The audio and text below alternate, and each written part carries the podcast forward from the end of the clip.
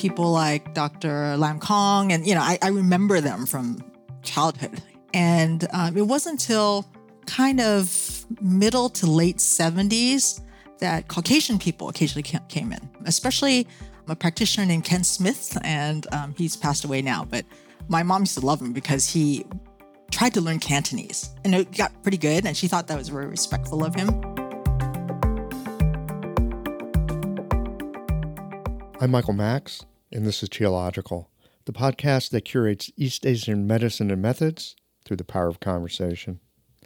In school as a child, I thought history was one thing, the official story, in a sense, the truth, as it had already happened, and so, in a way, kind of tangible.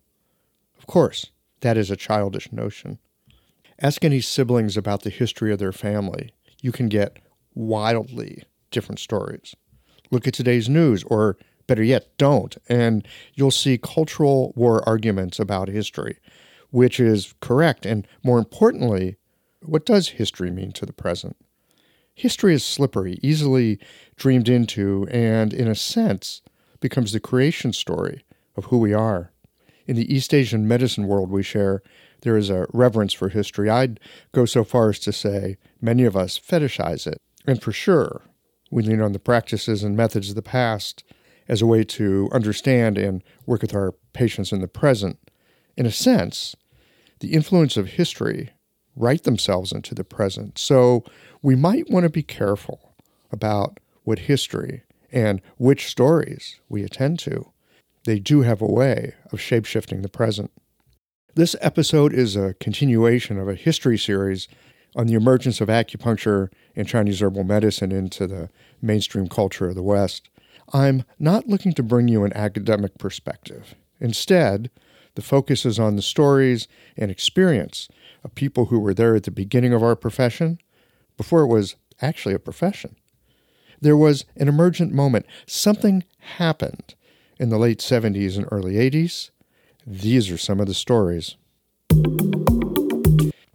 In this conversation, we get a glimpse into what it was like to see Westerners from the mainstream culture begin to engage Chinese medicine through the eyes of a young girl growing up in her parents' herb store. Yvonne Lau was just a kid when some young Westerners started frequenting her parents' herb shop in search of a medicine that they wanted to know more about. We'll get into all of this in a moment. Stay with us. These conversations come to you through the generous support of our sponsors and members. All the sponsors here provide helpful products or services that you'll find beneficial in your clinical work. Worried that an EMR is too complex for you? Jane has friendly and knowledgeable support. Mayway Herbs is celebrating the 55th year of their family business. You're invited to make use of their vast library of resources. Are you concerned about the health of Mother Earth? AccuFast Needles is doing something about that. You can too. And later in the show, Ancestral Sturman offers up a sinew treatment, and the folks at Blue Poppy have something special to share as well do be sure to visit the sponsors page on the Qiological website to take advantage of all the special offers our terrific sponsors have for listeners of the podcast. Hi, folks. I'm Yvonne Lau, president of Mayway Herbs. Our family business turns 55 this year, and we wouldn't have gotten this far without the love and support of our community. We're truly grateful and promise you that we'll continue to work hard to support you and your practice. Please visit Mayway.com to find the perfect Flower brand formula or formulate your own in our dispensary. Our site also has lots of articles, videos, and herbal recipes for you to explore. And tune into our podcast, Chinese Medicine Matters, for insightful discussions on all things TCM. Learn about treatment strategies and powerful herbal remedies. As we welcome the month of May, our focus is on women's health. Our newsletter articles and podcast episodes this month will highlight different aspects and unique challenges women face, so subscribe or tune in. And if you're a practitioner, get a discount on our women's health formulas this month. Just visit Mayway.com. This season and every season, trust Mayway Herbs for your health and wellness needs. And thank you for supporting real Chinese medicine. I love how technology can help to automate my office, and I want to share with you my favorite tool for doing so, Jane. Jane is a clinic management software in EMR with a human touch. Whether you're switching your software or going paperless for the first time, the Jane team knows that the onboarding process can feel a little overwhelming. That's why with Jane, you don't just get software, you get a whole team. Included in every Jane subscription is their award winning customer support available by phone, email, and chat whenever you need it, even Saturdays. You can also book a free account setup consultation to review your account and ensure you feel confident about going live. If you're interested in making the switch to Jane, head to jane.app slash switch to book a one-on-one demo with a member of their support team. And be sure to mention the code QIOLOGICAL at the time of sign up for a one-month grace period on your new Jane account. I don't know about you, but sometimes I take a step back and marvel at my acupuncture needles. I mean, they're the world's simplest medical tool a sharpened wire and a handle. That's it. And with this simple tool, hundreds of health conditions can be resolved. I love it. What I didn't love was the amount of packaging waste I generated at the end of the day. But that has now changed too. Ever since I switched to AccuFast earth friendly needles, I reduced my packaging waste by 90%. Not only are they a great needle, but the folks at AccuFast plant a tree for every two boxes of needles I use in the clinic. By switching to AccuFast needles, you'll be helping patients, planting trees, and joining a community of practitioners changing the world. Like our simple needle, being a part of the solution, it's simple too. Visit accufastneedles.com slash qiological to learn how.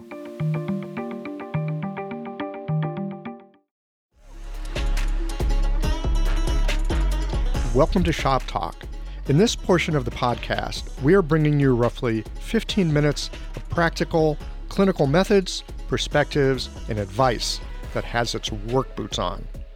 This section is all about practical material that you can begin to investigate the next time that you walk into clinic. Additionally, visit the show notes page for supporting materials from this week's guest on Shop Talk. All right, roll up your sleeves Let's get to work.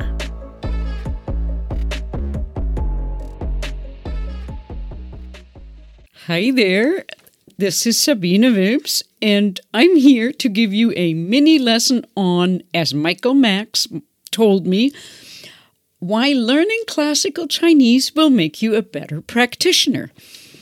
And before we get into it, I want to I want you to think about what it even means to be a better practitioner because I partly see it as my role in the profession to not just tell you where to stick the needles or what herbs to what formula to pick for a certain disease but to really think about what it is that you do and and hopefully to inspire you I passionately love Chinese medicine and I've seen how powerful it is and what it does. And if listening to me, if at some point you come across anything that I have written or taught um, or put out there on the internet, and it makes it reminds you of why you got into the profession in the first place, that makes me really happy.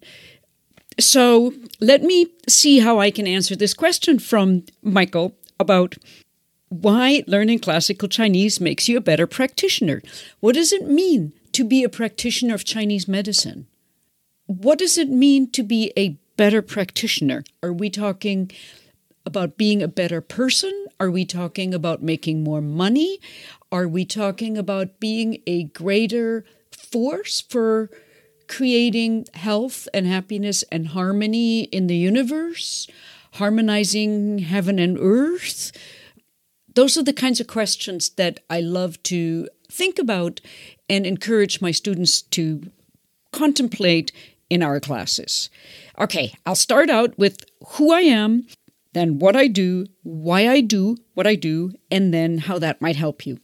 That's, kind of my outline here. So, I have a PhD in medical anthropology and East Asian studies when I go to a party and or I meet my neighbors, I will tell them I'm the world specialist in medieval Chinese gynecology.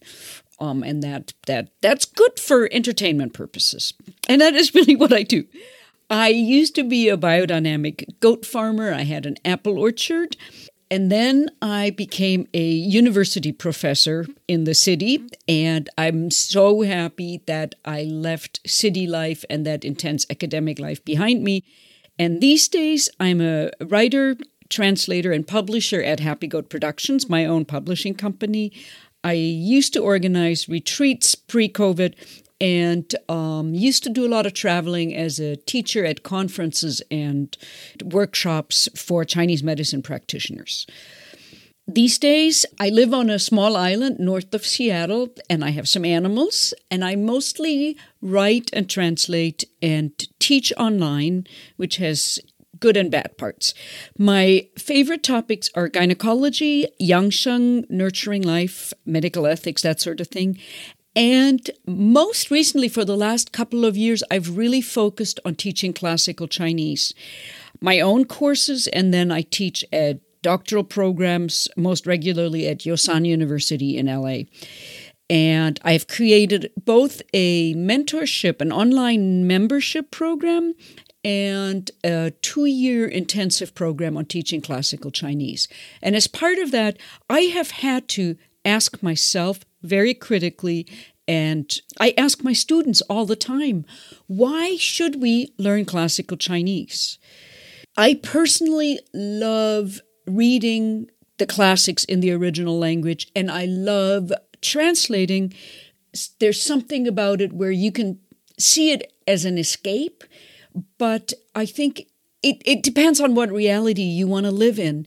But sitting there for a few hours on a Sunday morning and reading Lao Tzu or the I Ching, the classic of changes, or contemplating a chapter in the Yellow Emperor's inner classic on harmonizing heaven and earth, on the seasons and the resonances in the pulses or the flavors, or even a chapter on bi impediment syndrome and the different varieties. It changes the way I look at the world and it I don't want to say, I don't think it's an escape. It's just a different reality that is not more or less, well, for most people with a rational left brain, brain attitude, it is less real than, you know, global warming, the war in Ukraine, my mortgage bill, um, an empty refrigerator, the rising cost of ginger ale, whatever, all those things. But on a different level, that countless perspective of reading a text that was composed 2,500 years ago, or even a thousand years ago, there's something about entering that world and honoring the authors of that world and I know I'm recording, so I can't be silent. And I really wanted to record this down by the beach with the with the waves in the background and have these long silences and be like, well, really, the reason why I wanted to encourage you all to learn classical Chinese because it puts me in a mindset that is the equivalent of sitting by the beach in silence. But I don't know how I can explain that to you. So now I'm trying to to, to rationalize that short answer. So there are a couple of things that come to mind. And the first ones are a little more tangible, and then we'll get into the ineffable. So, being able to read the classics in the original, it allows you to access the roots of your medicine in a more direct and authentic transmission. There are a lot of different teachers, a lot of different versions of Chinese medicine out there. And it can be really disorienting if you especially if you're a new practitioner and everybody is selling you classical medicine, canonical medicine, authentic, the real thing. What is the real thing? If all you have is somebody else's translation, and as a professional translator, I have to tell you, there is no way you can read the best translation in the world. There is no way you can read these texts in translation and get the full depth of a text out of it in translation. It's just impossible because what you're getting is is modern English and you're also getting it through the very very strong lens of whoever that translator is. So you're going to get the translator's interpretation of the text. You're not going to get the real thing. I'm not saying that I know the real thing. Can we ever possibly know the real thing? Probably not. But I can empower you, and I love doing that by teaching you classical Chinese.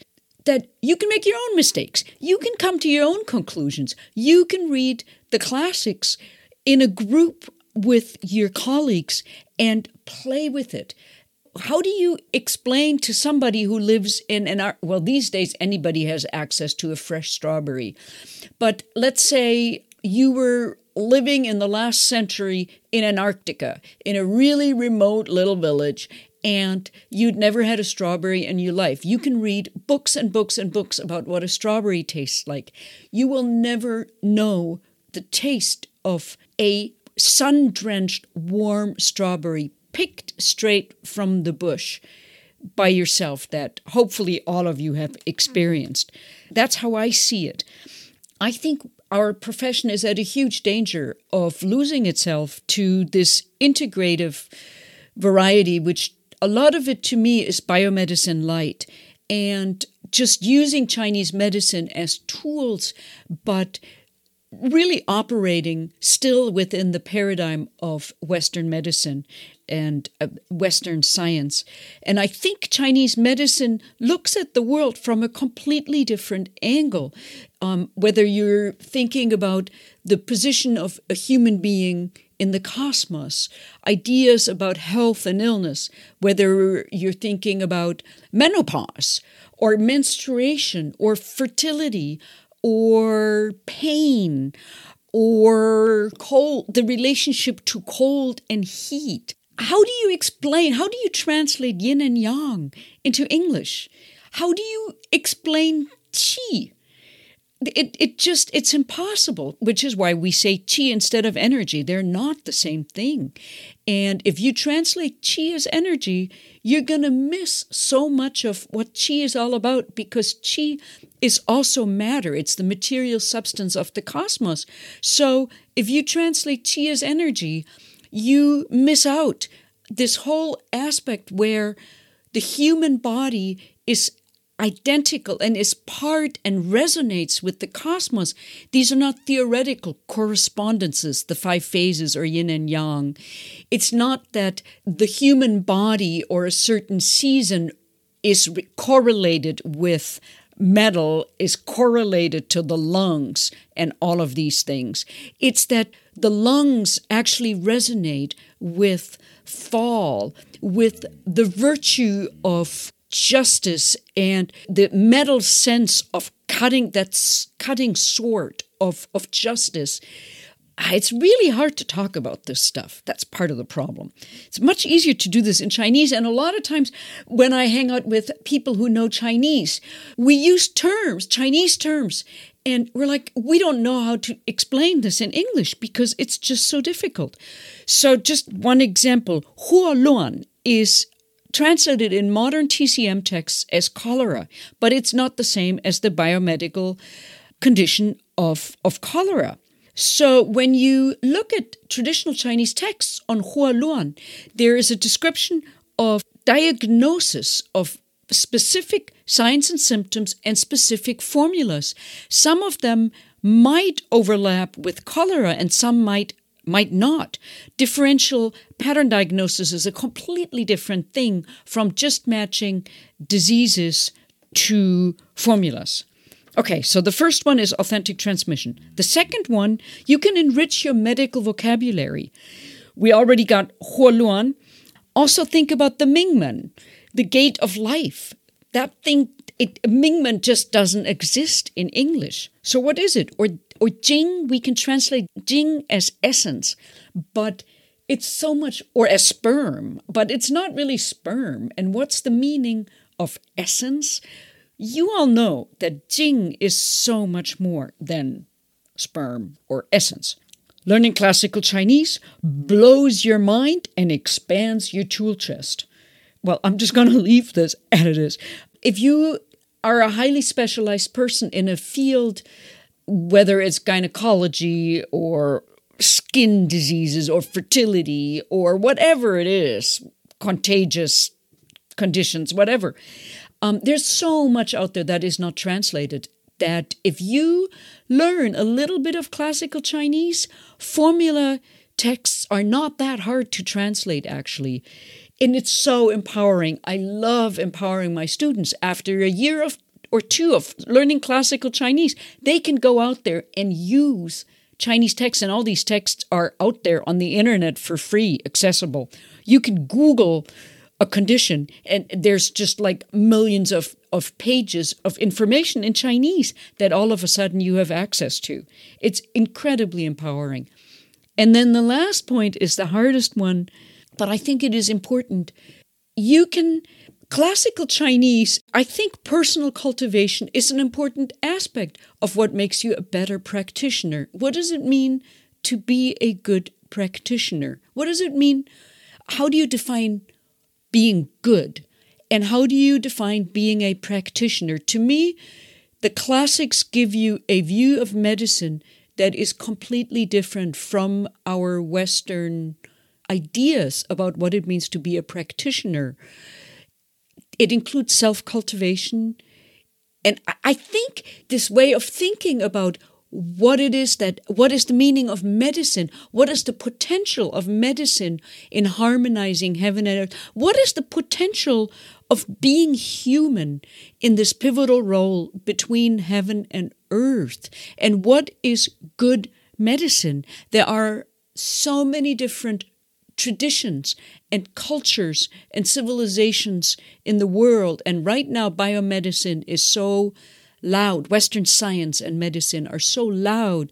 And we think about it in terms of biomedical efficacy and something that you can measure. But you all know, right? There's so much more to healing and to being a healing presence in the world. And I feel like right now, the world really needs all of us.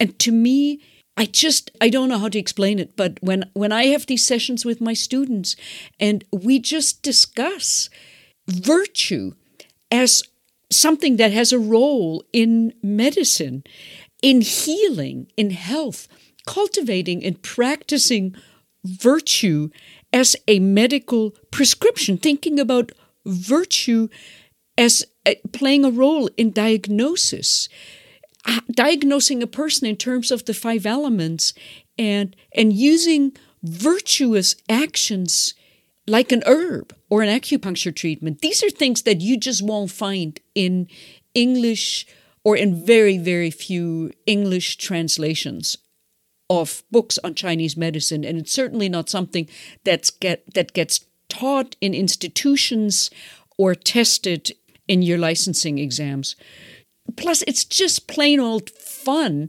and if you're doing something that is fun and enriching and reminds you of why you got into Chinese medicine in the first place, well, that will make you a better practitioner because you're going to learn something and then you're going to go to clinic the next day and you're going to be all excited and you're going to be happy. And your patients are going to pick up on that. And I think that is probably the biggest thing that we can do right now for our communities is to show up with with love and graciousness and compassion and happiness and fully realized human beings who are expressing our golden path, our destiny, our mission in life. And to me, the classics very, very powerful. And if you want to learn more classical Chinese, check out my website, happygoatproductions.com, sign up for my newsletter, or think about joining my classical Chinese program. My two year intensive program, Triple Crown program, starts in September, on September 14.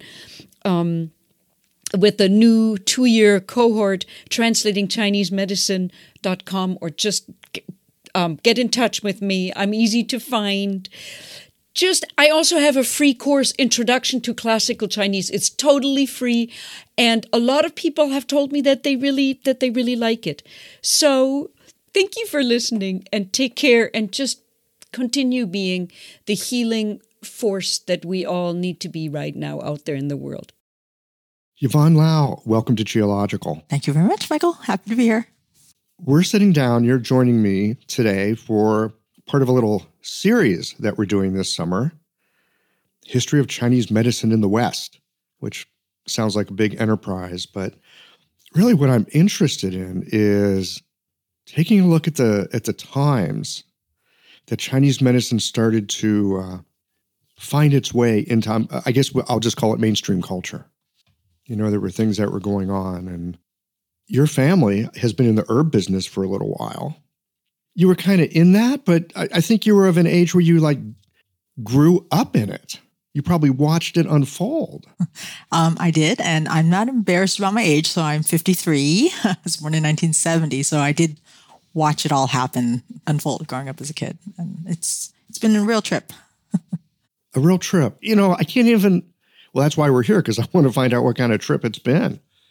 And I'd like to begin with Mayway, Mayway, the herb company that I think many of us know about. How did that get started? And when? Well, my parents immigrated um, to the US in 1968 to San Francisco, Chinatown. And um, basically, because my grandfather and great grandfather were the village herbalists and doctors in their village in China, that was my father's trade. And actually, out of uh, the five uncles on my dad's side, or six, well, five uncles, four of them got into TCM. Only one became a banker, the youngest one.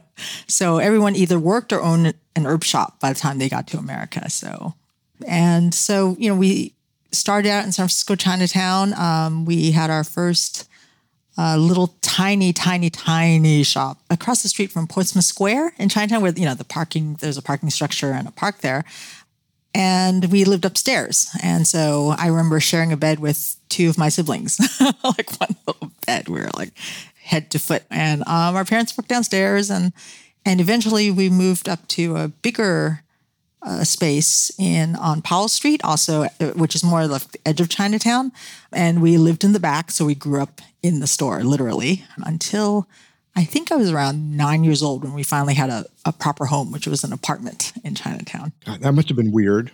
You mean to live in the store or to leave the store? No, no, no, no, no. To to live in an apartment after having spent so far your entire your entire life in the store. Right. It was it was quite a novelty. We had like real furniture finally. and um, yeah, having neighbors, like real actual, you know, neighbors and kind of um, a almost like a mimicry of what the standard American life looked like on TV to us, which was interesting. Of course, all of our neighbors were also Chinese, and so it was you know it's it's just a strange, um, in hindsight, a strange environment to grow up in, but it was what we thought was normal. So, well, of course, uh, whatever we grow up in is normal. You know, and it's so classic for so many people that have immigrated to this country, regardless of where they came from, especially if they brought a trade you know, I mean, often immigrants didn't get hired. They had to bring something or do something. And plenty of folks lived and worked in the same place. And, you know, and you still see this today when you go to Asia. I remember uh, moving to Taiwan, and for my first couple weeks there, I was just so intrigued. So many places there was there was a business right there at the ground level you could see that they had like a living room in the back or they lived up above. I mean, it's, it's, it's not just an immigrant thing. In Asia, that's often super common. Absolutely. It's, it's the norm. I mean, it's, it's convenient. You save money. I mean, it's just, you can protect your business and your home at the same time. There's plenty of upsides to it. You know, that's a real point, isn't it? Protect your business and your home. For sure. So back after your folks had just immigrated, you're just a little kid, probably running around the store using it as your playground. My grandparents had furniture stores, and uh, oh my God, the best place to play hide and seek was fantastic. We love we love that furniture store. We used to uh, play hide and seek. We were like in and out of paper carton, dusty paper cartons, and hiding behind bales of uncut dried herbs and and things like that, and stealing certain kinds of uh, things like lung yan rou and uh, to eat. and these uh, I don't know if you've ever seen them, but these little crackers with like a pastel colored looks like a candy top it looks like a you know biscuit with a hard cream on it but actually they were parasite biscuits to expel parasites and so none of us kids ever had parasites because we were stealing from that jar all day long Oh my God, that's hilarious. I, I I'm not familiar with those. Oh, I, I still see them in Chinatown occasionally. I don't know what's in them to be honest, but you know we ate them as kids, and we would take uh, Shan Yao sticks because they were they came uncut at the time, so they were like sticks, and we would use them as sidewalk chalk. And oh my gosh, my mom was livid when she found us doing that. But she didn't give us chalk. I mean, you know, we were kids. We we we had chalk at school, right? We she never bought us chalk at home, but we saw something that worked the same pretty much as chalk, and we used it, and she was livid. This Shanyao makes really good hopscotch things. oh my God, that's hilarious. Uh, you know, I didn't know there was a use of Shan Yao. Well, they were heavily sulfured. Shan Yao was chalk white. And sometimes it still is heavily sulfured, but it's chalk white. You know, we used to play with the geckos on the stick, battle with them, and throw bugs like the uh, chantui at each other. You know, we, we, I mean, we were kids, right? We played with what we had. Yeah, yeah, yeah, yeah. Well, what a great place for your imagination as well. Mom, he's chasing where scorpions can. I know, right? So our mom would, um, she would shove us out the store, right? But it's it's San Francisco 1970s. People weren't thinking of like kidnapping and us getting run over by cars, right? You know, there was no seatbelt laws at the time, so we were just like street urchins with some of the other neighborhood kids, and we would go in and out of stores and get chased out of stores and go into abandoned lots, which was actually, when I think about it, super dangerous because there was broken glass and used condoms and hypodermic needles. I mean, this is San Francisco. So we grew up pretty street smart, actually. No, no one ever got run over by a cable car or anything. So it was good. You grow up in a certain environment, you kind of learn the rules. You- You're just in it. So, so you kind of learn it. Now, back then in like the early 70s, who were the customers that came to your folks' store? Yeah, um, actually, in the beginning, everyone was Chinese, right? The acupuncturists, and so I have clear memories. I don't know if you ever met Benson Yu, uh, who is like he was there at the signing with Governor Brown of the acupuncture law. He's in the pictures. Benson Yu is a old time acupuncturist. I think his acupuncture license number is below five, number five. Yeah, yeah. So OG, OG pioneer here. But anyway, he used to come to the store all the time. And we, as kids, were taught to be completely respectful and of elders, of course. And, and I still am. And, uh, but we didn't remember his name. And he had a very distinct look, uh, satirically speaking, and just his, um, just, you know, everything about him. We used to call him Elvis, the Chinese Elvis, because he had these big, like major sunglasses. I don't know, they must have been prescriptive for him too, but major sunglasses that he would wear indoors. And his hair was always like slicked, like kind of blown up like a pompadour, I guess is what you would call it these days. The Elvis cut, for sure. Yeah. so we called him Elvis, the kids. We never said that to our parents, of course. Of course, of course you did. What else would you call him? you know, and so um, him and a bunch of other uh, Chinese acupuncturists, especially. Uh, Chinatown was super small and very, um, how can I say it? I wouldn't say isolated exactly, but it was a closed, close knit community. And people like Dr. Lam Kong, and, you know, I, I remember them from childhood. And um, it wasn't until kind of middle to late 70s that Caucasian people occasionally came in, especially a practitioner named Ken Smith, and um, he's passed away now. But my mom used to love him because he tried to learn Cantonese and it got pretty good, and she thought that was very respectful of him. Yeah, Cantonese is so much harder than Mandarin. Yeah, so much harder. Actually, most of the old school acupuncturists that we know, even now, like Susan Johnson, she'll see a lot of herbs in Cantonese. so it is actually very cool. And um, so my parents, especially my mom, spoke almost no English. And so if it wasn't that they could communicate somehow with gestures and, and if they didn't learn the Chinese names of herbs, there would have been no transaction. Right. It makes it a lot easier when you know the names of things. So yeah, so we we got a steady stream of uh, the local Chinese acupuncturists, and again, acupuncture wasn't legal yet at the time, and you know they were operating within Chinatown and saw patients. And, and generally, I suspect, with the Chinese community, treating Chinese people treating the Chinese community. Uh, mostly, but actually, um, I remember Dr. Yu and a bunch of others that I kind of overheard them humble bragging to my mom that they had like non, that they had Caucasian patients too. I mean, there's plenty of people who were seeking alternative treatment therapy way back when. Wow. I just have this picture of the Chinese Elvis here. I can't get it out of my mind. You have to dig out a picture of him, Dr. Benson Yu, Y O U. There's pictures of him around. All right. Benson Yu. I'm, I'm going to have to go look him up. Oh, my goodness. Now, at some point, Caucasians did start coming in, right? And it sounds like they were looking for herbs. Oh, yeah, definitely. Were they coming looking for acupuncture as well? Or, I mean, what was going on? No, um, let's see. So in the 70s, there were a few acupuncturists, well, herbalists who came in at the time. And then in the early, like 1982, we moved from Powell Street to Broadway, which was like wildlands at the time. You know, there's still a strip club and every, bars and stuff on our block. but um, so we moved into a storefront there, and then more Caucasians came in because it was 1982 around there. So you know, acupuncture was legal at that point, and so. Were they coming in for acupuncture? No, no, no. They were coming to buy herbs. They were studying herbs and they were trying, some of them found or tried to find teachers, Chinese speaking teachers to apprentice with, basically. And there were some that were quite successful in, in finding teachers who really wanted to pass on knowledge. And that's how they learned so much Cantonese and herbs in Cantonese and you know hardcore. so the Caucasians that came in um, usually were looking for herbs, just herbs, and to to learn more about herbs and to just look at the jars and kind of explore. And there were a lot of um, gosh. I my mom still remembers like Susan Johnson and Raven Lang coming in and Martha Benedict when they were young right? Just starting out. And, and it's pretty amazing. Um, she, she used to call, um, do you know Bill Schoenbart? She used to call Bill Schoenbart. He used to come, she used to call him Jesus, you know, because she, she couldn't remember his name. His last name was so long, but she recognized him. he, he, had like long hair and a beard and everything. And so, um, it's when I think of how, um, honestly, how privileged I was to actually, in hindsight now, to meet and see and kind of just to be adjacent to these pioneering acupuncturists. It's, it's pretty amazing. Yeah, it was a great experience.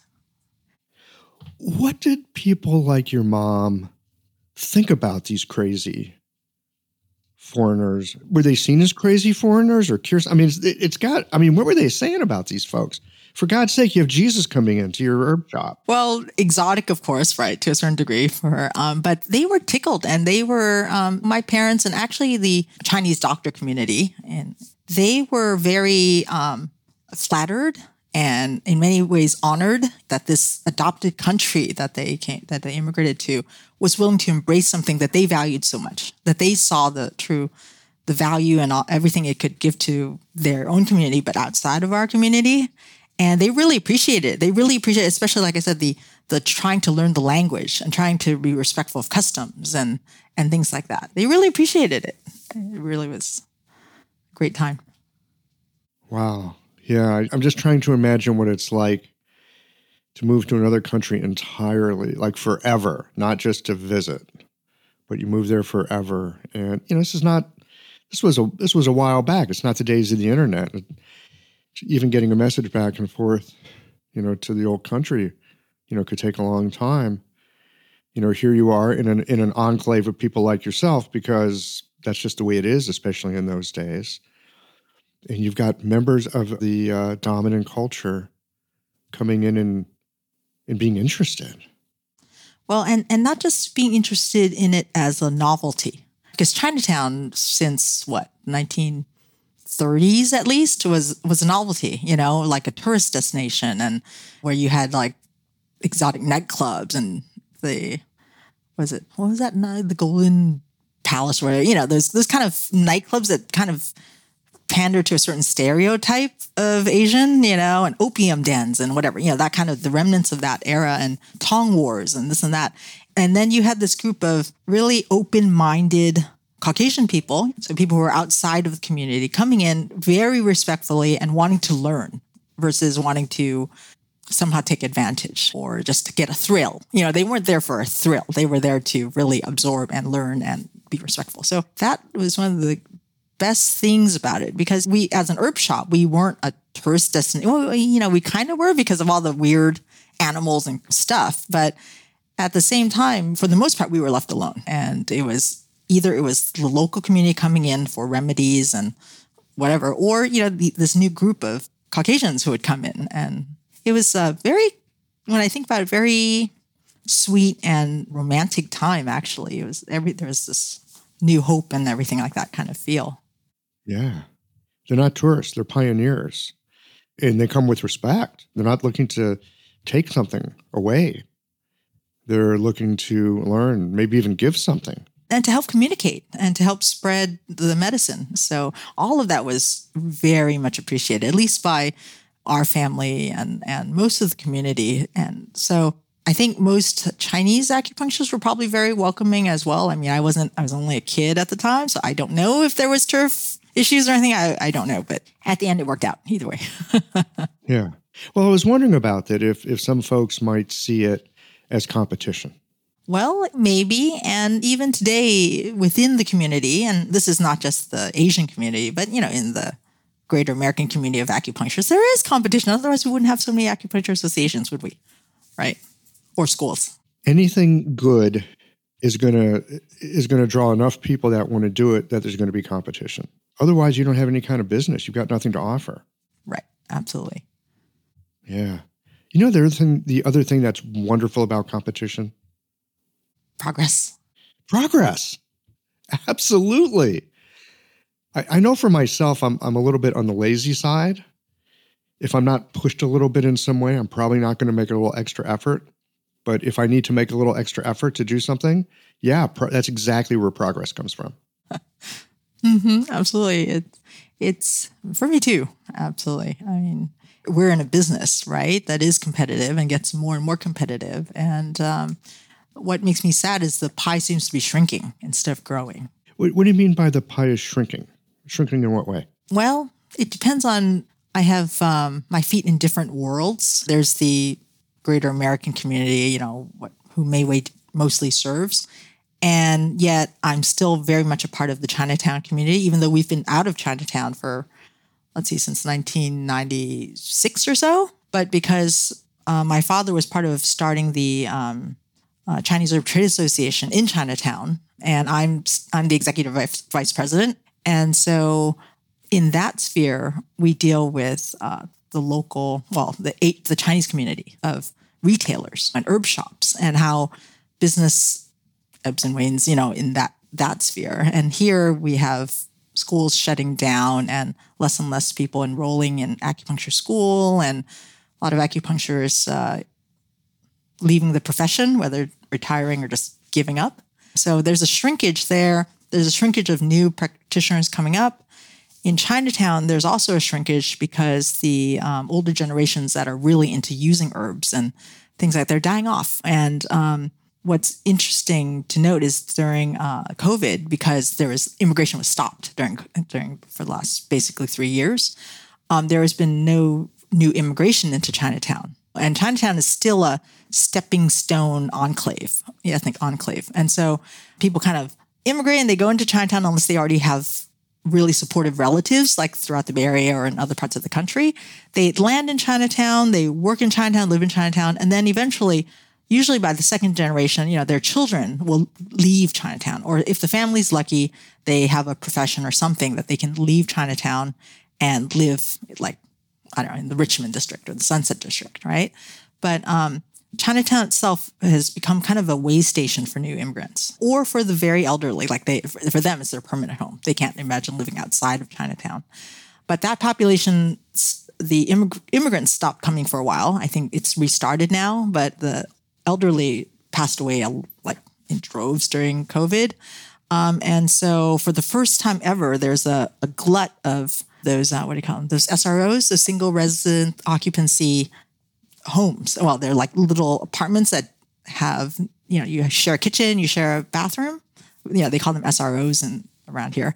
But there's a glut of them for the first time ever in the history of San Francisco since Chinatown was rebuilt after the earthquake. It's never been that way. It's never been that way. And the streets of Chinatown are pretty empty. And, you know, of course, we had the Asian hate thing going. So old people kind of stayed indoors and they weren't um, in the community out as much. But if I go to Chinatown now on a weekday, there's no business. The only places that still have a reasonable amount of business, but I would say from my observations, less than half of what they did are the grocery stores, you know, because people stop to buy vegetables and meat and what, whatever.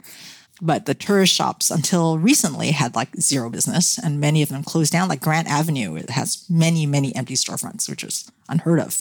So, and if you go to Chinatown now, even in Oakland Chinatown, where, where I tend to go to more, after four o'clock in the afternoon, things are quiet. No one's on the sidewalk, and there's all stores were closing down.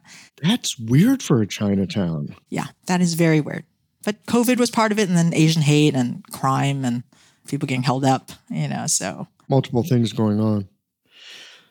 In terms of the attrition, I don't know if attrition is the right word.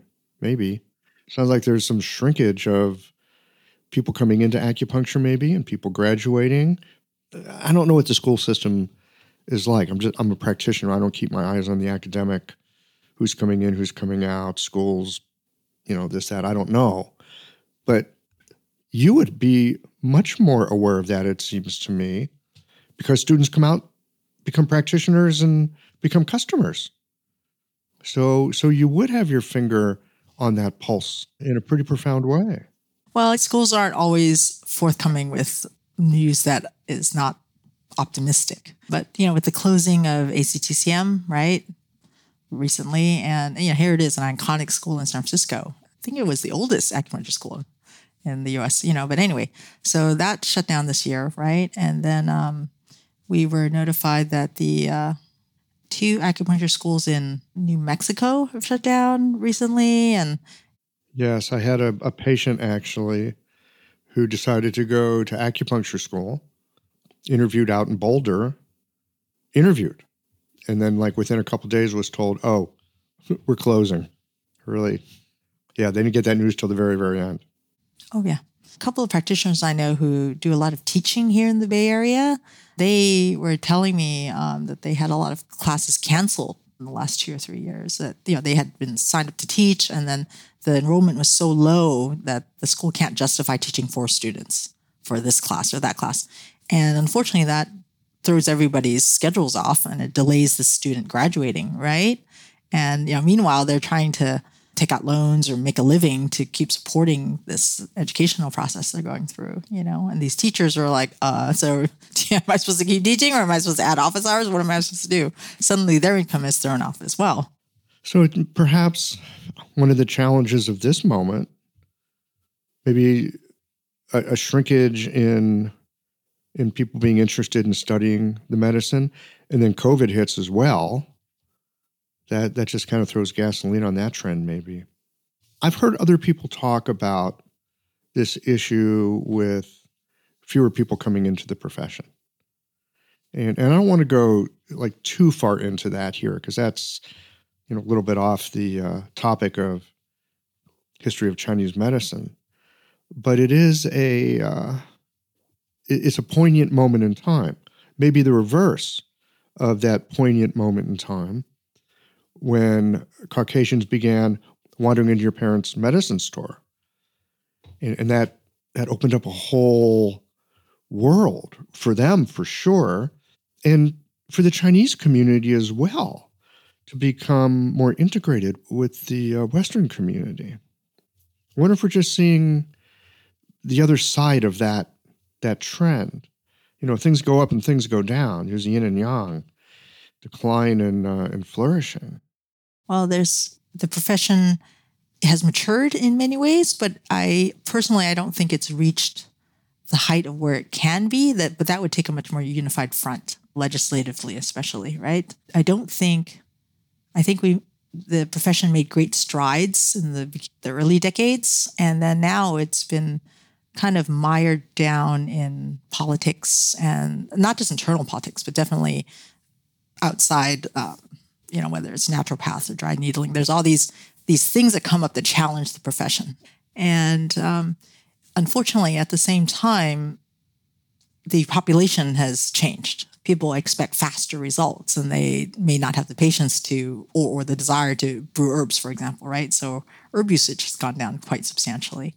And again, even in the, the Chinese community or the Asian community, even in China, I've been told by people that the younger generations don't do Chinese medicine. They don't take Chinese medicine. And so where is where are these future patients going to come from? So I don't know if you can, unless practitioners spread all across America like pretty evenly. I don't know how it, it would be sustainable in the long run, unless you get more people to use it. So I, I guess my point is we have to grow the pie, and that takes education, right? Um, takes a lot of education. Well, to some degree, education. But you you just said something, and this this strikes literally close to home for me because I live in about the smack dab middle of the United States. I live in St. Louis, Missouri. And you were saying we need to get practitioners like spread out throughout the country. And I could not agree more. There's a, a, ton of folks on the coasts. And look, I was one of them. I used to live in Seattle. That's where I studied my medicine because I lived in Seattle. I wasn't moving, you know, to make a career, well, possible career change. I wasn't sure when I started out if it would stick or not for me. It did. but, you know, a lot of folks, they get out of school, they like the area that they're in, and lots of practitioners in big urban centers, especially on the coasts. But you come into the into the center of the country, there's not a lot of us. Um, there's a bunch of chiropractors, some of whom have a certificate to do acupuncture. They study for 100 hours. They can call themselves an acupuncturist. But in terms of like honest to gosh LACs, there's not a lot of us. And the interesting thing is, we can use education and tell people how great Chinese medicine is, but I don't think that works nearly as well as having some practitioners in the area that are helping people, and then all their friends are gossiping about how much help they've got and how useful acupuncture is. And these herbs are awful, but I sure do feel better. And that's the best promotion there is. Oh, absolutely. Word of mouth from a trusted source. Yes. That will um, do so much more than anything else we could do. Um, I just don't know. I don't know what else we, you know, I can understand people are rooted and they like where they live or their families here or they're, it's just where they feel rooted. And um, unless they are ready to uproot and uh, take on a totally new town, a totally new space where they're a stranger and then they have to work harder, maybe work harder to build a practice, but maybe not because like if you're in Santa Cruz, I mean, you could throw a rock like two feet and hit an acupuncturist, you know? And so it's like there's just that many, there's only a certain amount of patients. So many friends that I've spoken with who are teachers, they were like, yes, we always encourage the students to move away, but very few do. And it's like they can't make a living. And so what's the point of that? I would challenge the can't make a living part. I really would because I have grown three clinics now. The one that I had when I first got out of school, the one that I built in Seattle after having returned from being in been in Asia for a few years, and then the one I have here in St. Louis. And I can tell you here in St. Louis where there's not a lot of acupuncturists and people are open to it. They're actually open to it very practical people here. So, so what would your advice be to these new graduates?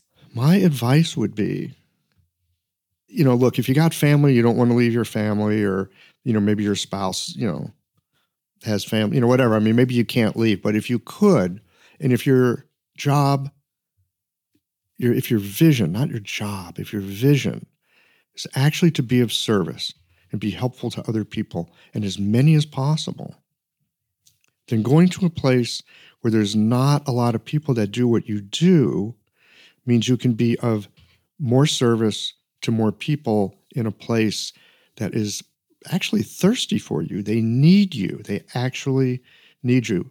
They don't need another acupuncturist in Seattle, as much as I love Seattle, right? Lived there most of my life. They don't need another one of me there. And in St. Louis, I think we might have 20 or 25 actual LACs here. In the state of Missouri, this is hilarious. I think there were more acupuncturists in my in my adjoining zip code in Seattle than there are in the entire state of Missouri. Not that surprising, actually, given that it's Seattle. and it's really been, for me, it's been fun to be able to introduce so many people to, to acupuncture and, and Chinese herbal medicine. And I've gotten a certain I'm going to say it's been good for my ego. I'll just be straight up honest. It feels good to have a lot of people that I've been able to help and, and to feel like I make a difference in a community. And, and I feel like I've got that. Now, the plus side too is cost of living here is really inexpensive compared to the coasts. And so it's not hard to have a nice life as an acupuncturist. Those are such excellent points. Yeah. But, you know, that's just me. And, uh, you know, much to my surprise, I wind, I wound up back where I started. I had no intention of coming back here, but surprise. Well, you, you recognized a community that needed some service, right? that's a piece of it. Yeah. And people are thirsty for it. And they're open to it. They really are. I mean, I know us Midwesterners have kind of a bad reputation on the coasts but it, it's just a different lifestyle here. And uh, I find people here very practical. Right. And so as long as you give them results, they're all good with it, right? Regardless of the methodology. Oh, you know, that's the main thing. Yeah. And folks are willing to give it a try. So there's that. But uh, but back to growing up growing up in an herb shop. I'm wondering uh, you know, in this moment, it sounds like the herb business is, is down a bit for a number of reasons. What do you think are some of the other challenges of our moment that are worth taking on? You know, I just outlined look, if you want to help people with the medicine we have, like move to a place like where I live. You'll actually be welcomed by the acupuncturists that are there. They're going to be like, oh, thank God you're here. We need you. But in terms of you know what you're seeing, what are what are some some of the challenges of our moment that you know we as practitioners can help rise to or take advantage of? That's a good question. Igawenti Joshikaweji, right? That's true. Igawenti. I think there is, well, gosh. Are you speaking of the profession or our industry as an herb company? You know, I would like to hear your answer on both. Hmm. Well, as far as practitioners go, I think the training and knowledge and the pursuit of more skills is very uneven because here we have a consultation line and then consultation email address. And sometimes I have to say the questions we get are completely shocking. Like, how the heck did you graduate from school? How the heck did you get a license? So you, you know the because the education is uneven and the training is uneven, you come out with a mix of practitioners where not everyone is up to snuff. And so if people have a bad experience or a zero, like a non-helpful experience with the acupuncturist, then they're going to poo-poo it and they may never go back to it. It's not cheap and it does take a while to see results and the patient needs to understand that. But the practitioner has to be at least of a certain skill set, you would hope, that would give them results, you know, even if it's long term. And the other thing is sometimes I, I wonder if it's um, for individual acupuncturists a matter of uh, bedside manner, like they don't have the right bedside manner, maybe. so there is that when it comes to the profession. But mostly, I think it's just the knowledge and skill that is not quite up to par in most cases. I mean, we know when I think back to the pioneering acupuncturists, as I like to call them, they really were sponges for knowledge. They tried to learn everything they could. They came behind our counters. They asked our, we had a herbalists on site who were actually MDs from China, but couldn't get their license here. You know, they were too old or they didn't know English and stuff. But they would diagnose and prescribe out of our store. And they would rack their brains and ask them about conditions and diseases and all of that kind of stuff. And they would they really studied herbs. They studied, they, they asked about technique and they, you know, and they tried to go to China and like you did. So they tried to broaden their knowledge that could help them get more knowledge. You know, I've been told by friends who did rounds in Chinese hospitals, it's like it's amazing, right? The amount of experience and types of diseases and treatment strategies you could learn from that. That even a short experience, a couple months or three months or something in China versus years and years and years of working, of being starting from the student clinic, right, at the school, you know, where you did your clinic hours, all the way into practice. Because you're you're a one person operation most of the time and you see a very limited number of patients with certain types of conditions that you may not have the background or the training or any sort of sounding board to you know bounce ideas off of or i think that's the biggest challenge to the profession of really getting to a certain level where you're not where it's not questioned or challenged so much anymore by naturopaths or chiropractors or mds right you know you have to have a certain bar that really kind of that you can just stand on and, and face all these other medical modalities and not kind of be embarrassed about it all.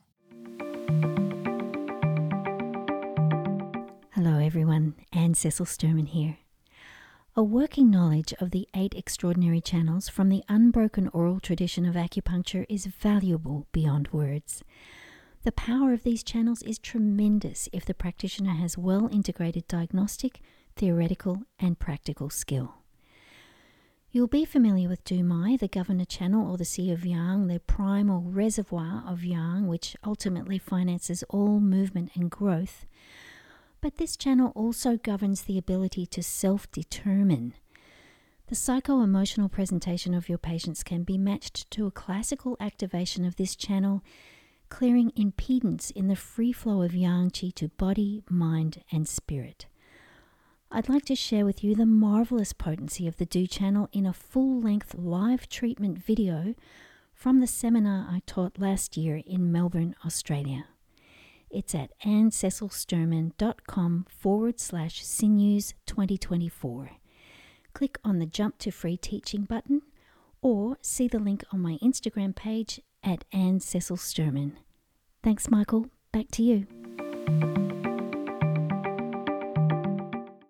I, you know, I do know. I, and this is just me and my persnickety way of going about things. I remember getting out of Chinese medicine school and thinking to myself, I think I can make a go of it with this. I think this Chinese medicine stuff stands on its own.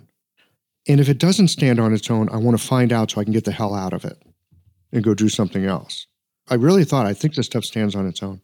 And I remember so many folks that would come out, they they like work in a chiropractor's office or they'd work with a, you know, some other allied medical profession. They kind of like cozy up to these accepted alternatives, so to speak, to give acupuncture, you know, a bit of a shine of of being legitimate. And uh, I don't know. Again, I'm just I'm just a persnickety kind of fellow. I wanted to make sure that it stood on its own you know and if it doesn't uh, look i'll go do something else that you know fair enough and and i wonder about that you know i hear you talking about this i see within our profession you know there's a lot of turf wars there's the uh, you know the dry needling well you know there's that in my city in my state where i live again chiropractors 100 hours of training they can call themselves an acupuncturist at this point i have a bunch of those people those that chiropractors referring people to me because they're like, you know, I know what I can do and I know what I can't. Go. So I'll have, I'll sometimes get that. But the thing that concerns me the most, I think, is that we're even worried about that. That we're like, as an acupuncturist, why would I be worried about a chiropractor with 100 hours of training? If I really have the training that we say that I have, and if I really have the skills that that training uh, supposedly gives me, why would I be worried about someone doing dry needling? I'm, I'm not. I wouldn't be. And if the chiropractor down the street with his 100 hours of training is getting better results than I am, then I should go take a few lessons from him. I mean, seriously. I, I, might be talking a little bit out of turn here, you know. I mean, this might be a little controversial, I, I don't think it's enough to just stand on our education. I, I think we have to stand on our capacity. And, and you know, hearing you talk about the early pioneers, they were like, I got to learn how to do this stuff. You know, there was such a hunger at that moment. I wonder if we're missing the hunger. I think it's become more of a profession versus a calling. I think that's the difference. Profession versus calling. You know, I am so grateful that by the time I went to acupuncture school in the mid 90s, it was a profession. I could go into it, I could learn it, I could get a license, I could make a livelihood. I was in middle age. Trust me, I, I didn't want to struggle. I wanted to have I wanted to have the capacity, right? But I think there was a piece of calling in it as well. I love you phrasing it, profession versus calling. I think we need a bit of both. But yeah, if, if you lean just on profession, I've got my credential. That's really different than tell you. I want to hear more from you. What would you say goes into having a calling? How's that different from a profession? Well, gosh, that's a good question. To me, a profession is, well, obviously a way to make a living, right? We should all hope to gosh that we can make a living doing what we do. But if it's a profession, you question yourself from time to time. You know, should I be here? Am I meeting my goals, especially financially, right? You know, people have to make a living again. But sometimes it could be ego driven. Uh, I have heard of people who failed, couldn't get into med school, so they said to be an acupuncturist, which I'm like, really? but anyway, and to me, a calling is just very, very. It comes from within. It's it is a hunger. It's a drive that you feel that, especially to have a skill set and to be of service, is so much more rewarding, spiritually rewarding, than thinking about just the, the financials of it our manager in Beijing, you know, who I've known since I was 19 years old. And again, I'm 53. And she still works for us. She's 70 something. She still works for us. Um, she's like a aunt slash sister to me. But she was, her parents were in the Navy, you know, so she was a Navy kid growing up in China, in Qingdao. And she was, I don't know if was, if she was actually conscripted, but she joined the army at age 15 you know, which I guess was pretty normal at the time, right? 15. And she became a barefoot doctor. She was doing acupuncture on herself and others with her little box in the countryside. And she really felt that that was a calling because she didn't have to, but it felt like that was the way she could serve her country, serve these peasants and the horrible conditions that they lived in because she, you know, growing up in a naval family on the coast, she had a much more comfortable life growing up than these people in the countryside, right? And so it was calling to her, like the reward of it. Uh-huh. So this wasn't cultural revolution. Okay, you're going to become a barefoot doctor. Conscription. This this was a choice of hers. This was a choice of hers to get that training and to go out and march out there and do this kind of stuff. And so, you know, I, I guess you have to have a certain capacity to it, right? You can't be afraid of like blood and pus and whatever else too, and weird goiter diseases and all of that kind of stuff in China, you know. So she saw a whole bunch of stuff. So my point is that calling is different. And I, when I think about the Chinese community, many people got into the profession because their parents did it. You know, like in my case, true too, right? Even in our industry. But um, that it was kind of like a respected profession, and sometimes there's a family lineage aspect to it.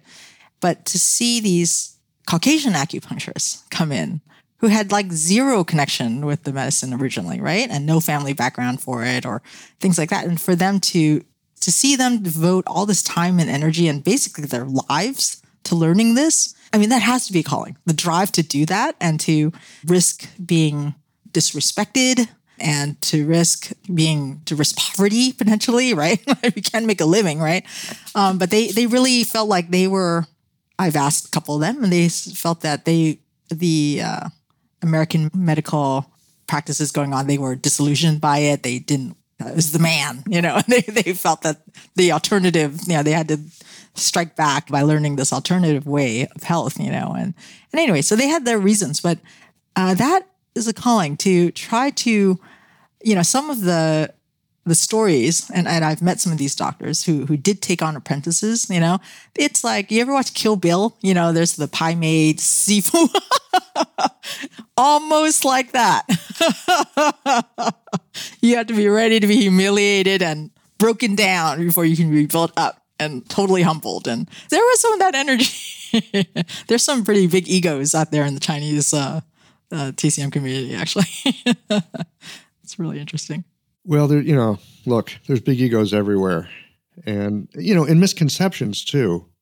I, I can remember sitting with. so funny. I remember sitting with a guy in Taiwan having dinner one night. You know, it's really crowded in these little restaurants. So if there's a space, you just sit with someone. I'm chatting with this cat, a Taiwanese fellow, and you know, he asked me what I'm doing there, and I told him, and, and he's like, "You Chinese medicine?" I'm like, "Yeah," and he just looks at me and he says, "That's not possible." That's not possible. That's what he said to you. That's not possible. 是不可能的. Not possible. And I was like, well, I, you know, I've got a, you know, I went to school and I got a license and, you know, that's what I do. He's like, yeah, no, that's not possible. And uh, I said, well, look, if you went to the United States and you studied, or even here, you studied Western medicine and you graduated, you got a license, you'd be a Western doctor, right? He's like, yep. I said, I did that with Chinese medicine. And he says, that's not possible. Yvonne, he wasn't being mean. He wasn't. He wasn't being mean. It wasn't in his scope of, of possibility. The dude was really nice. He bought me dinner. Yeah, but you know, if you were a woman, I would say there was a racial and misogynistic bent to what you just told me. You, you know, look, I could have taken it that way, but look, I, I was in a different culture. I was in Taiwan. Mm-hmm. I wasn't in America. I'm in Taiwan talking to a Taiwanese person. Right. And my Chinese isn't great, but it's better than his English. So this is, it's not my culture.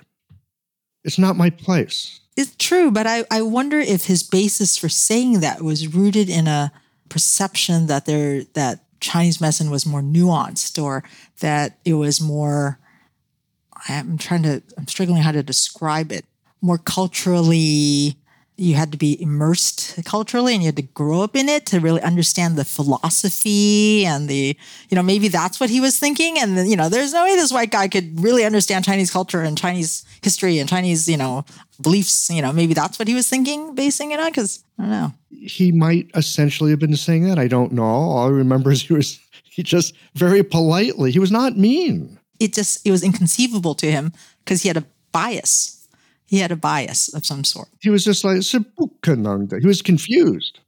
Well, of course he had a bias. We all biases. But the reason I bring it up is, yeah, we all have biases and we have beliefs, and those really can color what we think is possible and what we think is not possible. And, and so it, it's much more helpful to be like skeptical and open minded than, uh, you know, sure of yourself and pessimistic, I guess, is the the opposite for sure. But the you know, I remember studying with some some folks in Taiwan in particular, and uh, you know, I'd, I'd heard stories about you know people that had done more martial arts and stuff. The teachers were really rough on them, but I found that the doctors that I had the good fortune to meet and and spend any time with were actually quite kind and very helpful. And maybe like like the docs that worked in your folks' place, appreciative that someone from another culture is coming in and interested and finds this of value and and wants to make sure that value continues out into the world. Yeah, well, it depends on which doc. One in particular in my mind had a pretty big ego, and I think he was amused more than more than anything, amused and flattered yeah, I mean, there's that too, but you can still learn stuff from those guys. Absolutely. yeah. But the thing about calling, I keep coming back to that. Because calling doesn't necessarily mean we have to be poor or live in poverty. It just means that we have to be like really persistent, like stupidly persistent, maybe. Or, or locked into a, well, I shouldn't say locked in, but kind of in a track of some sort that kind of just keeps you on the straight and narrow heading to that goal, whatever that goal is. I mean, for it's it's interesting. So would you say you have a that you've acquired a calling in all of this? I have acquired a calling. That's a good way to put it, acquired a calling, because, you know, given that it's a family business that I grew up in, and I, I think, I suspect that my generation is the last generation to have been indoctrinated this way about family duty and uh, heritage and legacy and all of these kind of more old fashioned concepts, I guess, and honor, that those things were really big in our whole upbringing, you know, in our culture. And it was uh, just kind of expected since we, there's four of us, you know, myself and three sibs. And my dad had an org chart for us when we were like in grade school, middle school, like Yvonne's going to be president, the Mayway Empire, you know. he had it mapped out for us. And so I like your dad. I don't, I've never met your dad, but I, I already like him. He was like, okay, you know, you guys need to, your mom and I are doing this stuff for you guys. And this is an important thing. And this is a very horrible way to make a living and you know many many reasons but we're first generation americans so we had a different mindset growing up. We fought it for a long time. We fought it for a long time, and it wasn't till yeah, like a good American would. Uh, yeah, I guess so. but you know, not that we didn't work in the store like every day and our every weekend and you know every day during the summer and stuff like that. But in our hearts, we were wondering if we had a way of like escaping. And the truth is, if we had just remained a retail store, we probably would have escaped. But because we were there at the right time um, with this blossoming acupuncture field and you know this blossoming kind of business and stuff that we became wholesalers right at the end. And that actually helped us decide that it was good that there was a future. Because like in chinatown you know when we were kids there were a, just a couple like well three that i can think of right now that were second generation uh, well, first mm, they they may not have been born in America, that, that second generation that was working in the store, but those stores are all gone now. There was no third generation to take it on, and because they honestly stayed retail shops in Chinatown, and so at some point, an American, you know, U.S. educated kid is not going to want to be a shopkeeper. No. Plus, the world changed. So, you know, and at one point, I mean, we all had other things that we would have rather have done, but we felt like we were giving back to blood, sweat, and tears of our parents and, you know, raised us and put us through college. I didn't have any college, uh, I didn't have to borrow money to go to college and stuff like that. And, and then, you know, here we were at the cusp of a, a wholesale business that could be successful. And so, you know, we got ourselves into it. And, and there were moments that I was like, well, do I like what I do? And and I had to question myself, and and I did. And you know, there were moments where I was like, oh, should I go to acupuncture school? And I realized that I number one, I didn't have the time, but that I would never be a practicing acupuncturist anyway. So I did decide to devote devote my time to shoring up our supply chain, for example, right, and to build relationships with China and to do other things, not being an acupuncturist, but to be basking in the glow of the acupuncture profession. so, you know, but I, I do feel like I have a calling. You know, a friend said to me who was an acupuncturist, said, Yvonne, think of it this way. We help one patient at a time. He said, you are supporting people in orders of magnitude to support their patients, you know, by providing stuff. You know, I said, oh, okay. So that made me feel really good. And so I'm like, okay. That's right. Yeah. We all have our role to play. What else were you thinking of doing if you didn't go into the family business? What did you, what were you thinking about? TV news anchor, international spy? What were you thinking about? Ah, close. Uh, diplomat to China. That would have been my dream. Yep. Even in college, I did a major where, well, I double majored. I did a major in international relations slash economics, which would be for that. And then my other major was Chinese. So I really into Chinese, you know, to learn Mandarin because you know Mandarin is not our native dialect. And so, uh, yeah, I would have been a different. And I would have wanted to be posted to Hong Kong and then China, to Guangzhou and to Beijing and Shanghai. That would have been awesome. But anyway, so I kind of, you know, I got to, you know, in what I do, I got to travel quite a bit and stuff like that. And so it, it fulfills a, a travel bug I have too, cultural and travel bug. So, yes. Well, and economic diplomacy is a kind of diplomacy. Thank you. International business is a kind of diplomacy, don't you think? Yes, it is. And it's a little funny these days. We have friends in China that, um, you know, because their their news is filtered, right? It comes from, it has to be um, yeah, okayed by the Chinese central government. And when I'm in phone conversations with them, they they'll mention things like Ukraine, and they'll mention things like our COVID response and Biden and Trump and all you know all these kind of things, and I just kind of stay mum. because they have a completely opposite viewpoint than we do. And it's little, and these are smart people. It's just that they get no information. And I'm not going to, over a phone line, tell them this stuff. you know, I'm not going to try to do anything. So it is very dangerous for them. Yes, yes. And I might get my visa revoked and things like that. You never know. It is international diplomacy in a certain level, but boy, is it uh, treacherous. Yeah, well, uh, so that this is where your diplomacy skills come in. That's for sure. Why were you thinking of becoming an acupuncturist? I mean, were you interested in acupuncture, or did you just feel like you should have a license? I mean, what was what was the draw? Ah, well, it was very, and it still is to me, very cool that you know you diagnose and you can treat and things like that and just even to treat your own family members or your friends and stuff. But I also felt like, oh, maybe I should understand TCM more um, to be helpful to the business because, you know, we're catering to acupuncturists, right? But I found that, you know, honestly, over the decades, it's not necessary. that's, that's not what I need to be. Yvonne, you grew up in an herb store. I grew up in an herb store. Yeah. You grew up in an herb store. I think you know a thing or two about this stuff. Yeah. So so you know, I've come to learn that I really enjoy gardening and you know, we have a whole I have a whole bunch of herbs in my yard and you know, so it's been good. I had time for other things, you know. So Yvonne, the uh things are always changing, right? That's just the nature of the Tao. What are some of the challenges that you see in our moment? And and along with that, the, the opportunities?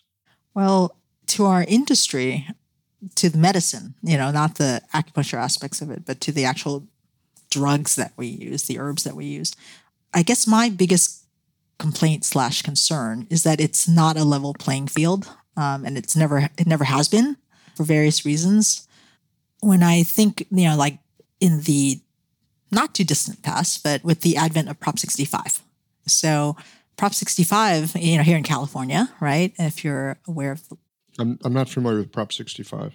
Uh, gosh, I don't even remember the full name of it, but it was like the Clean Air and Water Act, where it is a law where private enforcers, not needing it, you know, to be government agency or anything like that, can sue company. Like a private individual can sue a company for what they feel is a violation of Prop 65. Now, Prop 65 is about anything, food or materials containing toxic substances. Okay. This, uh, the EPA has a list, or the, or is it the California? I am not equipped to tell you what the what the actual organization is, but there's a government organization with a list. Oh, they, uh, it could be connected to the California Attorney General's office, where they have a list of at this point, I think it was up to a thousand chemicals of you know, like BPA was was a new one that was added years ago, right? But of substances that are considered dangerous to health, right? And for Chinese medicine, the concerns is uh, is mostly heavy metals, especially lead. And given that it's grown in the ground, these plants naturally suck up lead. But under Prop 65, because the amount of lead in there, which is not high, okay, but because the the allowable limits is so low, it's one one thousandth, one over one thousandth of what could actually cause harm. That's the threshold. So if you have anything above that, then it's considered fair game for someone to sue you for Prop 65. I can send you a whole bunch of Prop 65 information. But anyway, um, Prop 65 being applied to Chinese herbs is problematic because there's no way to clean out those heavy metals without. I mean, I guess we could filter all of the uh, the the tang, you know, like if we did a decoction or an extraction in a factory, you could filter out all the heavy metals, but that means you're filtering out everything. You'd end up with water at the end. You know, you'd lose all the herbal aspects of it. In recent years, the Sa'am acupuncture style has generated significant interest and a loyal and growing following.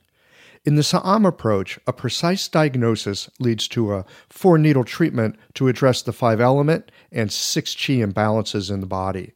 The four needles target the controlling and generating cycles.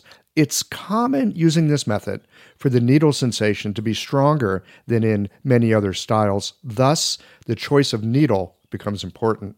The Unico brand of needles lends itself to both strong and gentle techniques. These superior needles are made of uncoated Japanese surgical stainless steel and feature the best guide tube on the market with its unique beveled edge. Additionally, Unico needles have a tensile property that helps with freehanding needles into Jingwell points and allows you to more easily feel the arrival of chi. Blue Poppy is the exclusive importer and distributor of Unico needles.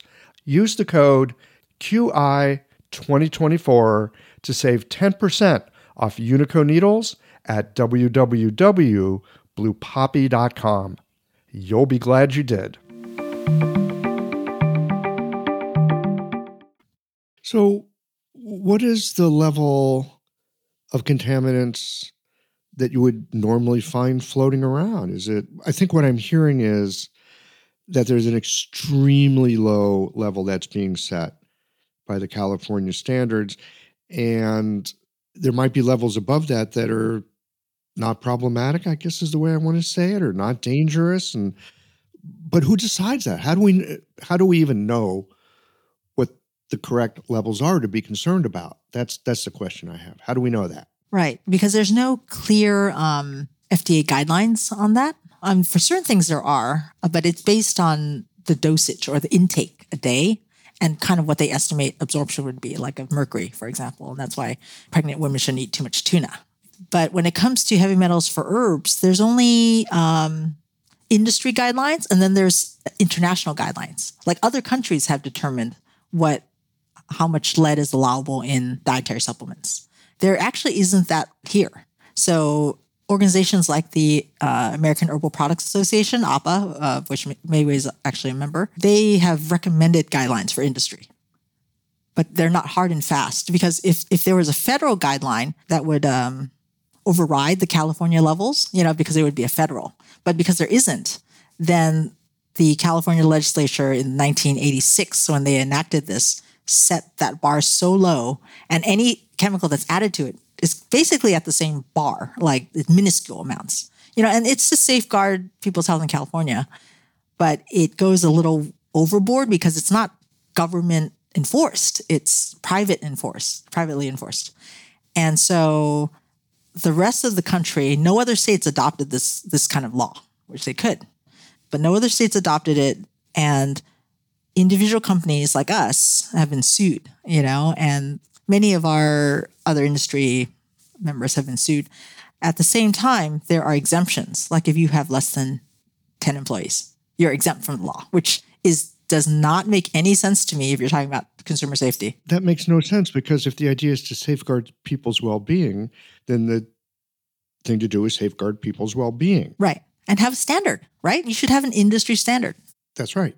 So it's applied. I, I see what you mean by not level playing field. If you've got a larger company, you can be a target for this kind of thing. If it's a small mom and pop operation, you could be loading it up with lead. Nobody can, you know, it's not going to be an issue.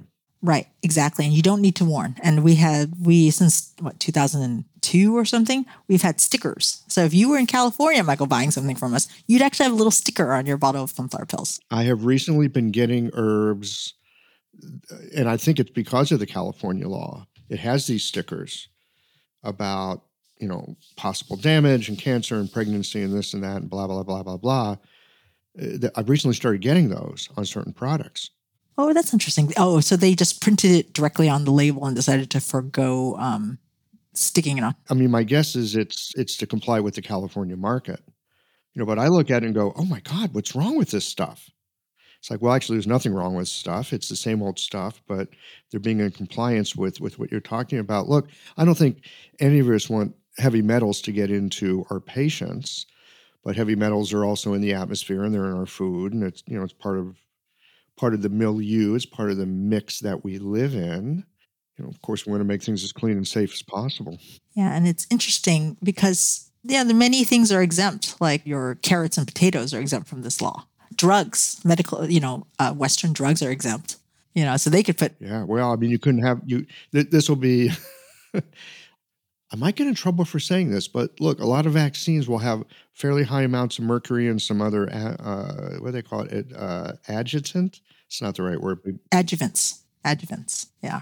yeah, because it it kicks the immune system into gear, and uh, so it's complex, isn't it? It's very It is. So, you know, smaller companies in the past, um, past decades, other companies have gotten away with it by splitting up their companies into little parts, like the marketing people and the whatever, what, you know, or relocating out of state. And so they become less of a prime target because this is a California law. So these lawyers in California are really hoping to pick low hanging fruit, right? By suing somebody who's in California.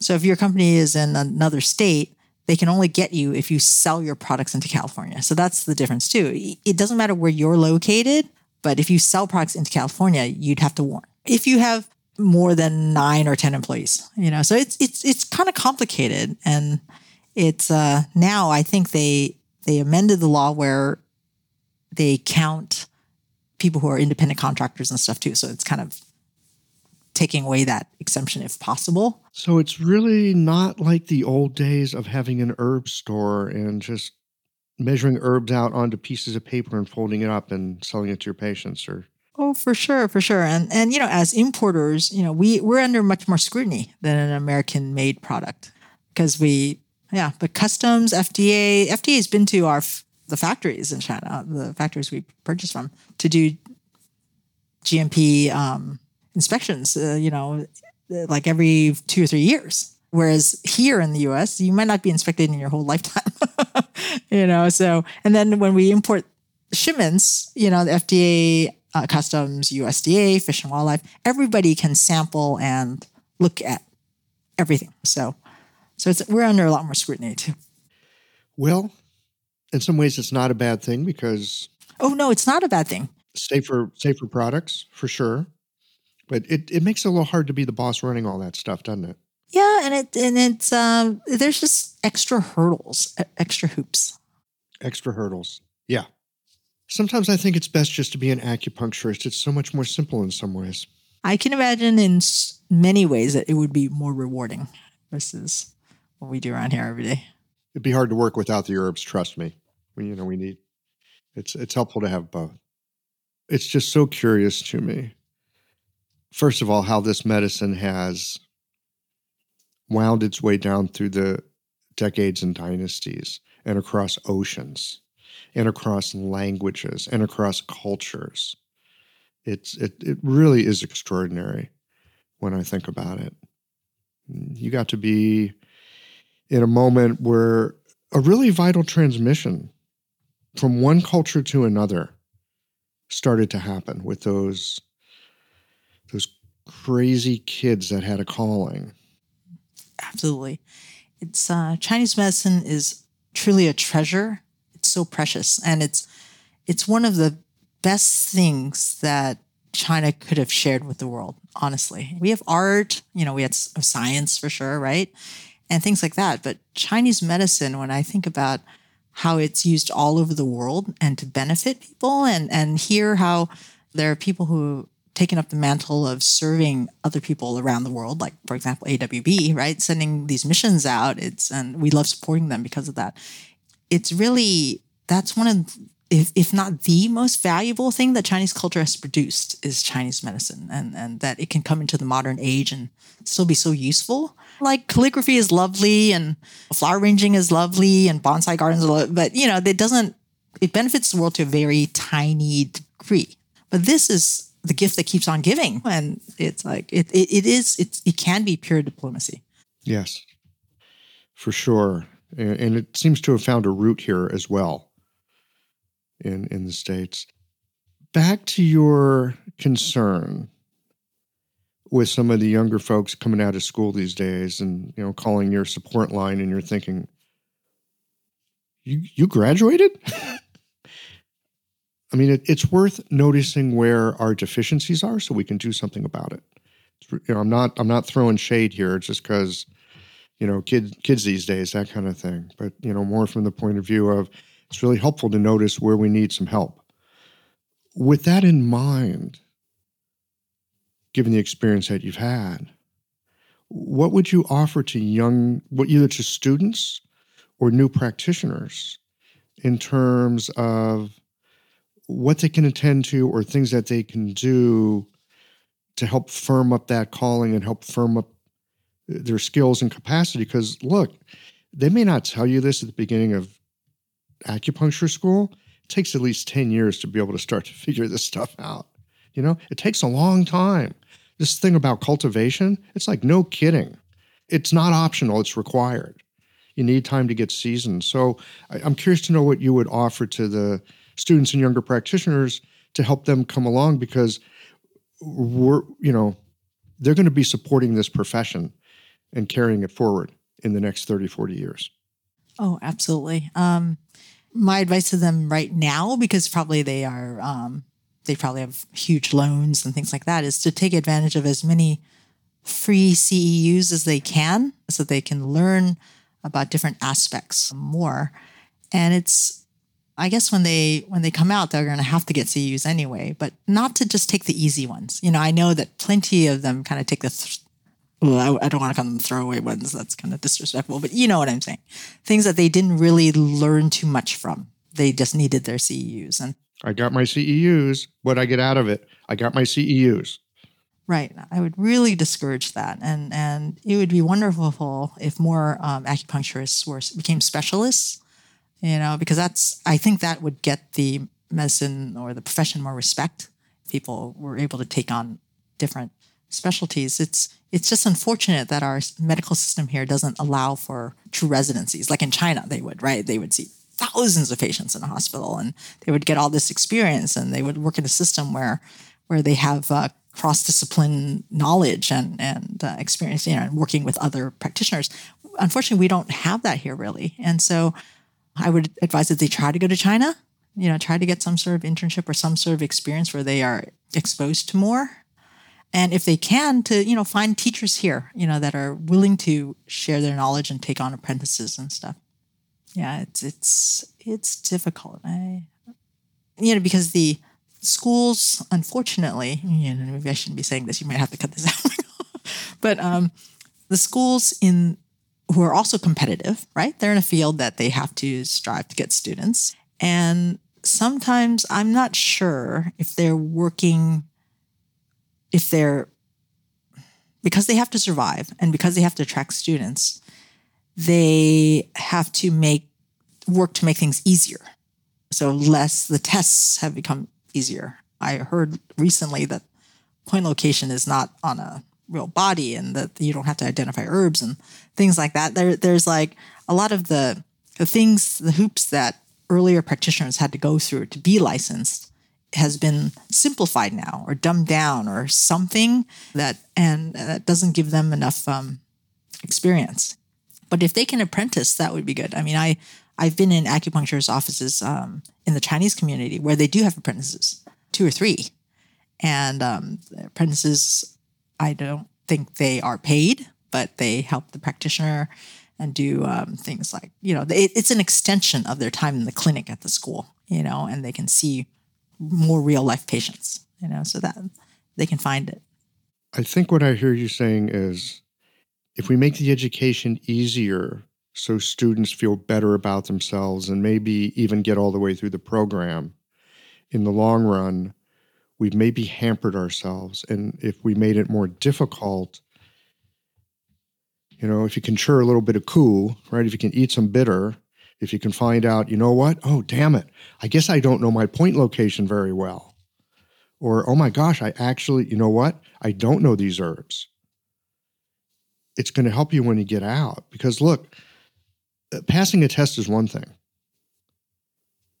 But the big test that everybody is going to face is when they're sitting alone in a clinic with a patient who's giving them money that's a whole different test.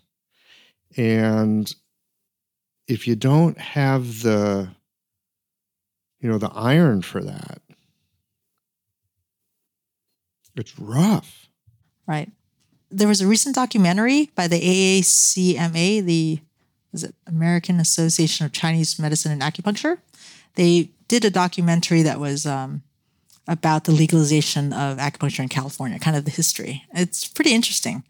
And there's this one part where I think it was Representative Judy Chu, who's been an advocate for for acupuncture legislation, but um, I think it was her that pushed a bill forward because many acupuncture or certain acupuncture associations wanted it, where they were trying to raise the number of hours required, you know, for licensure uh, of education. And she was saying she thought it would be a slam dunk, and it was such an uphill fight. And, but it wasn't from outside; it was from inside the community, inside the industry, because it would make it harder to find students, or harder, or take longer for students to graduate, and they would cost more for the education. So that might discourage practitioners, you know, or possible practitioners. And I found that fascinating. I'm like, oh, well, there's other powers and politics at play around here. I guess there always has been, but that was like a little eye opening moment for me in that documentary. We have to be very careful about arguing for our limits. Yeah, wow. Okay. Well, it's probably about time to land this thing. I have thoroughly enjoyed my time with you. So have I. As have I. Looking a bit at history, looking at some of our present too. The challenges of our present moment are not small. No, not at all. And and um, and I think uh, it's Michael. To be honest with you, you know, as a business owner, I think about it all the time. Right? Well, you should. Yeah, uh, yeah. We have to. The world's evolved, right? Things have changed, and the way people um, absorb information has changed. Your podcast is wonderful. I mean, that is totally great way for so many people to get information to learn. You know, I'm so happy that you have it, and it's uh, hopefully it, your podcast will help encourage a younger generation to learn more. And you know, all the great speakers, the, uh, all the great guests you have. You know, everyone has some knowledge and experience to share. And hopefully, we'll all come out with better practitioners in the future. Well, we got to help each other along, that's for sure. All right, Yvonne, thank you so much for your time today. No, you too, Michael. It was a pleasure. Thank you for your time.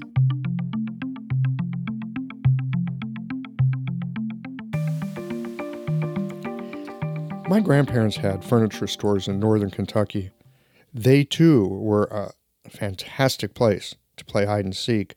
And like Yvonne in her Chinatown, I did not realize my grandparents made their livelihood in a rough part of town. Unlike Yvonne, I don't think my grandparents wanted me in the business. They wanted something that they considered better, a college education.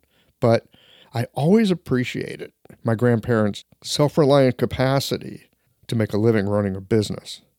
Yvonne, on the other hand, did eventually take over that family business, but more than that, she grew up in an extraordinary time when the medicine of Asia was being sought out, learned, and eventually taught by non Asians. She was there at the beginning of a cultural shift that would benefit so many people as acupuncture and Chinese herbal medicine made its way from Chinatown to downtown to the suburbs. Well, and now it would be difficult to find someone who has not heard of acupuncture.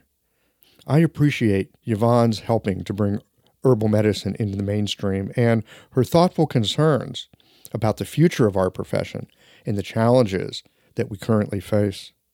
But as they say in Chinese, 危机就是个机会. A crisis is actually an opportunity. Thanks as always for listening. If you liked this conversation, if you learned something new, or found a moment of inspired insight, share the episode with your friends. If you want to support Qiological, there's just one way to do that it's by going to the website and becoming a member or leaving a one time contribution today. Well, folks, that's it for today. Join us again next Tuesday for another conversation that connects up the voices of our community.